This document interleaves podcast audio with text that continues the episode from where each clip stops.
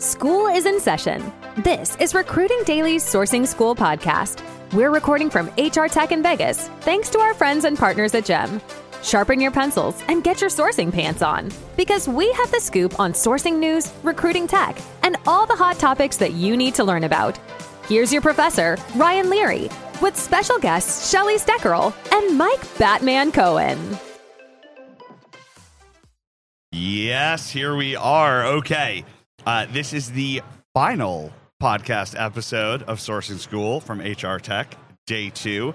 Um, and and I'm, I'm pretty hyped normally, I think, if you if you know me. I know uh, super surprised for those listening. Um, I am super hype on this uh, for our for our next guest. Uh, was JD Conway. JD, I'm gonna let you introduce yourself in one sec. So I I just met you like Yeah. an hour ago, Yeah. and we have already gone through just about every topic of conversation you would never talk about to someone you just met, and realize like, oh wait, Yeah. are we best friends now? Yeah. Uh, and so, uh, if everything from our outlook on uh, how to run things like inclusion, diversity, candidate experience, things Right. from just general outlook on faith, things like family and work life balance, all the way through nerdy tech stuff. So, like, this is going to be awesome. JD, why don't you tell people who you are, where you are, and something cool about you?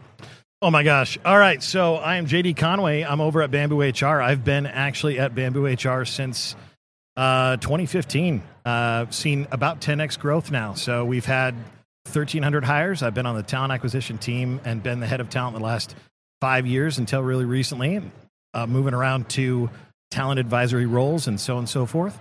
So um, yeah, I've been in the industry probably about uh, 15 years and in adjacent industry over 19 years. Gosh, it's been it's been a really long time. So uh, I, I say adjacent industries, executive outplacement, all kinds of things like that back in the day. Um, something really interesting about me. I don't know. I, I, I really live and breathe this stuff. I don't know if it's, it's that interesting. I go crazy. Well, I, actually, we talked about this earlier. Um, I st- in college, in college, I studied ancient history and biblical Hebrew and things like that. And so, when you talk about the backgrounds of people that have gone into talent acquisition later on, I always love chatting about that and how how weird everyone's backgrounds might be, or different, or or whatnot, and then how we ended up in talent acquisition. So that's something different. Yes. Yeah. I've met one person in my life who went to school knowing they wanted to be a recruiter. And they said that, and I was like, Excuse me? She's like, My dad owns a recruiting agency. And I was There like. Not fair. That's cheating. There you go. That, Yeah. That doesn't count. um, right. Uh, so, okay. I love that.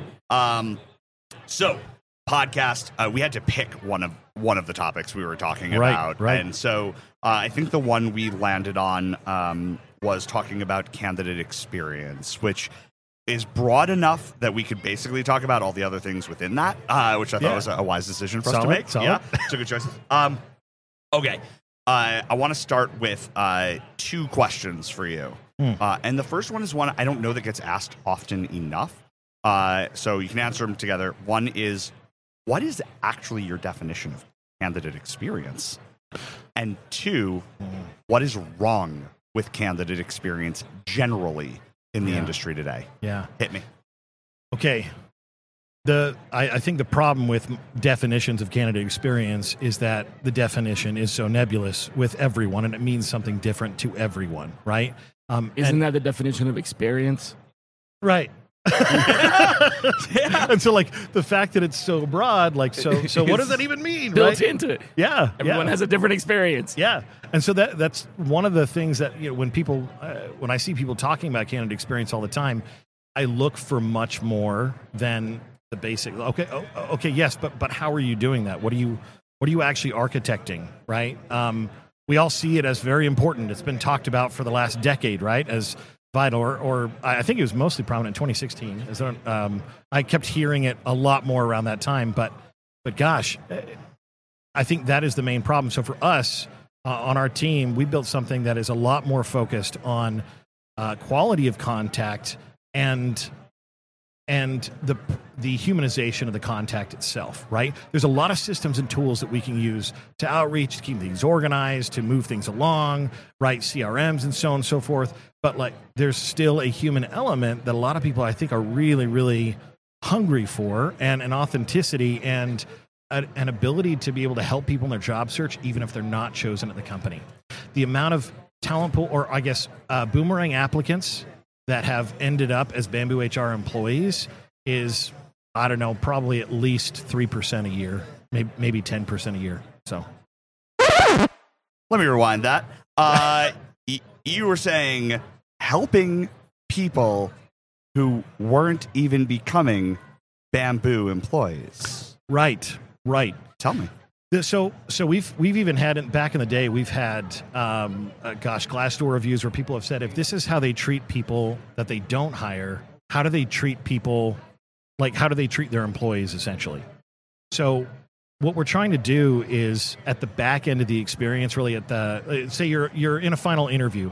We're always making sure that everyone gets a phone call. We talk to them about uh, some of the reasons why they weren't chosen, competitive pool, whatever it was, and we are talking to them about, hey, can we reach out to you in the future? Would you be open to if we to it if we had this open again down the road? And we do actually contact them back. I mean, I think that's the problem is the execution. I, I I don't hear I hear a lot of talk. I don't I don't often hear a lot of companies doing it, and I think I think the reasons are legitimate. That it's it's really time consumptive. You got to be really deliberate about it. Everybody has good intentions, but did you set up your organization to to do it and to incentivize that? So it's it's a requirement on our team to do that. So I, I think you, you made a comment that was uh, uh, very poignant but uh, understated, which is uh, you said you have to set up your company to do that. So like everybody says, oh, this is top down. Oh, this is top down. Yeah, yeah. yeah. What does that actually look like? And so some of it is to, so first off, super intentional, right? Right. It does cost a little money and it does take a little time. It's time consumptive, yeah, Right. absolutely. But beyond that, the company also has to be in alignment with that. And so, one of the things I talk about all the time uh, is a company has to have their metrics tied to what they want their employees to achieve. Absolutely. Meaning, uh, if if you want people to do X and Y and Z, Yep. you need to grade their performance on X and Y and Z. So we want really Outcomes. good candidate experience, but like we're judging you on the number of messages you send each week. Bingo. Bingo. That's one of the, that's one of the things that I think has been missing is I- don't see enough organization. I think you have to do it when your organization is really small. Um, I don't see enough organizations really stopping and saying, "All right, what are our? How do we incentivize a talent acquisition team and function to actually do this?" And and uh, so many of the bonuses and so on and so forth, all of the incentives are wrapped around sheer volume numbers for the most part. And there's got to be a lot Or more qualitative checks on it. Yeah, yeah, yeah. or yeah. outcome, which, and Yeah. like, this is going to sound, I know that I get strong pushback on this. I don't think recruiters should be bound by the number of hires they make. Right? Oh, We're oh, not I'm, getting, I'm getting this right now. slow clap, slow clap. Right? And- Absolutely. And, and why? Because it's not a controllable function. No, Right? It's, it's, a, it's an inevitability if everything leading up to it is being done consistently and effectively. this is this is why we we do something also kind of crazy and heretical in that we're measuring a lot of inputs as well. You have to measure the outputs and the outcomes, right? But what what are some of the inputs that you're doing? And we're not talking volumes. We're talking about quality methodology. We just had a conversation similar to this that uh, when talking about like what do you hold your sourcers specifically for me what do you hold sourcers to and for me i track all of the how many messages how many pro i track that what do i hold them to percentages Yes. and not the same for everybody Yes. so hey what's your turn rate oh well i have to look at uh, 950 profiles to get 200 into messaging oh okay Right. fine. Somebody else may have to look at 500 to get 200 into messaging. You don't compare those two. No. What I do compare, and Shally literally spoke to this earlier, is uh, a metric has to be a comparison of two numbers.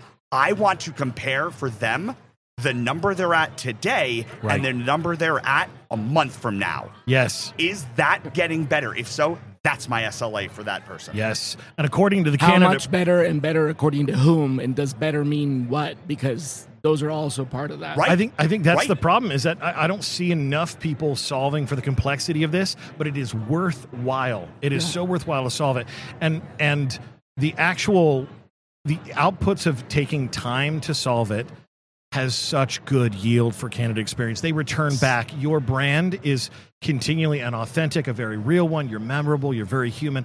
All these other things, if you're able to improve, well, all the steps in the candidate experience, right? We talked about the, the nebulousness of that term itself. But if you're able to stop and really help people change the methodology, I just don't know enough organizations that have the stomach and drive to do it very often. I think you got to start small, and I hope that larger companies catch on.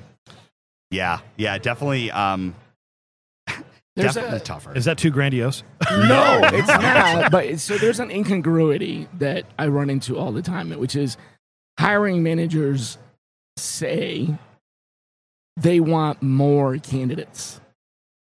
They they use those words. Yeah, of course. More Right. candidates. this person's great. Who else do you have? More is the is the operative Mm. word here. I want more candidates, but they don't say how many more Mm. or what more means Yeah. or more of what type. They just say more candidates. Yes. So Can I you, could can you delve into like the more of like the what type thing that actually Yeah. gave me a confused look when you said that? What do you like? What do you mean? Right. So like I could just send them more candidates. oh, what's the differentiation between this Yeah. one and the Yeah. more that I'm supposed to send I you? could send them Got some it. more candidates. Here's another hundred resumes for you to look at. Are they the right ones? I don't know because you didn't say more of what you want. Like, Got it. You know, I- I- if imagine if you're hungry, you go to a restaurant and they bring you your dinner and you eat your dinner and then they're like, "So are you satisfied?" And you're like, "No, I'm I'm still hungry. I want more food." But what? What what what, what would you like? Just more. I'm not gonna lie, that's a rough example for me because usually whatever they would bring me would be totally fine for me Sure. personally. Yeah, Sure. but for most Yeah. people, yeah. Yeah, yeah. But you know, yeah. I mean, it's just like, what, you want a buffet? Okay, maybe that's why buffets are popular. But I mean, it's the same. It's so if that's what they're asking for, and recruiters are responding to that, then don't be surprised when recruiters start increasing the volume at the expense of the candidate experience because they want their hiring managers to have more candidates. How many more, and of what kind? What type? What qual- What's what are the qualities? What are the qualifications? And I think that's the problem. If if if we can show hiring managers a different way, like they have to experience their own experience, right? I've had to go to hiring managers at the very beginning. They're like, "What's this crazy guy doing? What's this wackadoodle JD doing?" Like I uh, early days when I was doing technical, uh, started as a technical recruiter at Bamboo HR, and and people didn't know what I was doing. I was like, "Hold on, hold on, trust me, try this out. I will save you aggregate time." I'm not like, okay, great. Time to hire is a factor we should always be looking at, but like, I will save you aggregate time. Let me walk you through it. And it takes time in TLC. So, one heretical thing is that we have a much lighter rec load at, at, at Bamboo HR in order to build that rapport. And we have really good hire manager retention for that. So, they, they get really bought in. But then long term, if we have a lighter rec load, we can provide a better candidate experience or a better architecture for the hiring manager and the candidate and the talent acquisition partner. Everybody has a better experience, right? It's Yeah. stuff that people wanted to do. So, Yeah, I've uh, I have, and I'm intrigued to hear your thoughts as to how uh, larger companies handle this because I don't think it's possible. Personally, I don't think I don't there's know. a way to do this. So, um, what we do as a company, right? So, if anybody who doesn't know, uh, I own Wayne Tech. Uh, we are sourcing on demand. Mm-hmm. So, companies come to us and we, you know, we'll look for for folks. We we build a list. We clean all the Yeah. data. We deliver it. We do all the outreach. But one of the interesting things, and I think the place where companies miss, Hmm. and the reason is there's no tool to do it. We have to do it with spreadsheets and web scraping yes. is the data to have the conversation because a lot of times hiring managers say, I want more, I want more, right? Like what Shally said. Yeah. And recruiters go, there are no more, there are no more. So what we actually do that I, you know, use the word heretical, which I think is funny. Um, we provide every single contextual physical piece of data. So Yeah. we make our hiring managers fill out uh, physical intake forms. So Yes. it changes it. So you have to commit to a thing in writing now. Yep. And then it makes also our intake calls like 10 minutes long. So it's super easy to, to Yeah. do that. Yeah. And then we save every Boolean string we write on every platform. And we pull every candidate from every search into a spreadsheet. Yep. And that's where we eliminate. Yes. So we can have a conversation with the hiring manager saying, hey, this is the intake form you filled out. Is everything still accurate here? Right. Because if they say no to that, your SLA as a recruiter Bingo. should have to start start over for time to fill. Right. Right. Because they change what they're looking for. It's documented. Yes. Then, hey, here's all the platforms we looked on, and here's all of the actual strings we used. Is Yep. there are there any other platforms we should be sourcing on? Are there any other things we should be searching for that we're not, or vice versa? Yes. Yes or no? Okay, great. Here's every candidate who came back in every one of those searches, and here's the tag out reason of why we didn't message these candidates. Are we off base with any of those? There you go. right? And so now the conversation evolves into, uh, nope, that's what I'm looking for. Yeah, no, those are great searches on great platforms. No, you're tagging out the right candidates for the right reason, and then it's Right. easier to say, hey, I, I don't know where else to go. I can't manufacture this. Yes. What, what other advice could you give me to find other folks? And, and once they've seen it and experienced it, that's a repetitive motion for them, right? Yes. Like like hiring managers go, "Oh, I know how comprehensive these people are. Mhm. I understand that they know what they're doing, and they're asking the right questions." And I, I, I will tell hiring managers up front, uh, or historically have. I'm very far away from the day to day nowadays, but I have historically told hiring managers up front, hey, if you give me five hours over the next week in a couple of these dialing in motions, a very uh, comprehensive intake, so on and so forth, I will save you an aggregate of 50 hours in this hiring cycle. It's Like, and, and then they go, wait, wait, wait, wait, hold on. I, and, and so then they Yes. experience it and it's different. And they go, all right, we'll do it your I way. got it. We'll, I got it. We'll do it your way. Right, Yep. but J- JD, I was literally going to say this right before this. So, like, we're, you're you're all up in my head, which is how weird is it that people are willing to commit exponentially more time reactively to deal with stuff than fractionally proactively? It's uh, it's just human nature, right? It's, it's Right? yeah, it's it's what we're stuck with right now, and so Yeah. that's why I say if we have if we let them experience it, it's going to feel different. It's going to Yep. be uh, we're going to have a lot more buy-in, and then you're talking about larger companies. I think that might be the only way to do it.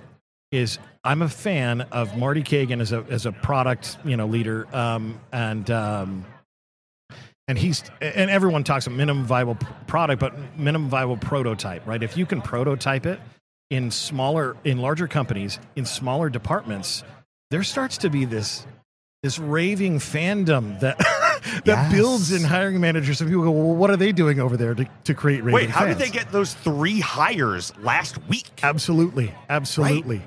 That- that's one of the things that you see. It starts catching on, but it, but it it has to be the pilot has to be truly reinforced. It has to be on the right in a larger company.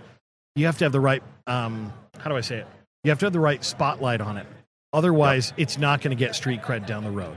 Yeah, I was thinking of the, the, the right word for it, and it's not. Uh, my my dad's in business. He always uses the word like his rabbi, which is like his person internally who like goes to bat for him for you go. people who may not necessarily believe in what he's doing or know what he's doing. Yes. because you can talk about what you're doing all day, but like, uh, when somebody else is talking about what you're doing, totally different. Who's advocating all the crazy That's stuff the you're one doing, right? advocating. Yeah, that was the word my brain couldn't come up. with. I came up with the rabbi, by the way, before advocating. Yes. Yeah. well, and the, the, the only reason why I think I was able to to pull it off and changing it was like seven years ago when I started at Bamboo. It was only 130 person company, right? I had Hmm. only X amount of hires I had to I had to make in a year and stuff, so I could pilot a lot, and they I had close access to people that were experiencing something different, and then we were able to build something systemic from there. So Beautiful. Okay, JD, we are at time, but I we close the podcast same way every time, all right, which is to say, and you're you're the final one at HR Tech. This is the last one we're left with. So like, oh. Oh, literally no pressure, but this is the last phrase our listeners are are ever going to hear from HR Tech 2022. Okay, good. Now that now that we've uh, laid I'm that out, sweating. yeah, no, I love this. Uh, what is one thing you want to leave our listeners with that can have nothing to do with what we've talked about? It can be what we talked about today that's going to hit them in, in the heart, the soul, the head, something that you want them to really walk away feeling or thinking about after hearing us speak. no matter how long you've been doing this, please don't get burned out and please don't get jaded in the HR industry. I see it happen too often. And what you can do for organizations, if you stick with it and remember the reasons why you got into this field, you can have a massive organizational impact. Beautiful. Really. That was beautiful. What a way to end this. Thank you so much, JD. Really appreciate you. Appreciate your time. Uh, all the listeners, thanks. This has been a, a blast Great. at HR Tech, and uh, we'll see you next time on Sourcing School. Thanks for having me. Oh man, that means it's over. You've been listening to the Sourcing School podcast live at HR Tech in Vegas, sponsored by our friends at GEM. For all other HR, recruiting, and sourcing news, check out recruitingdaily.com.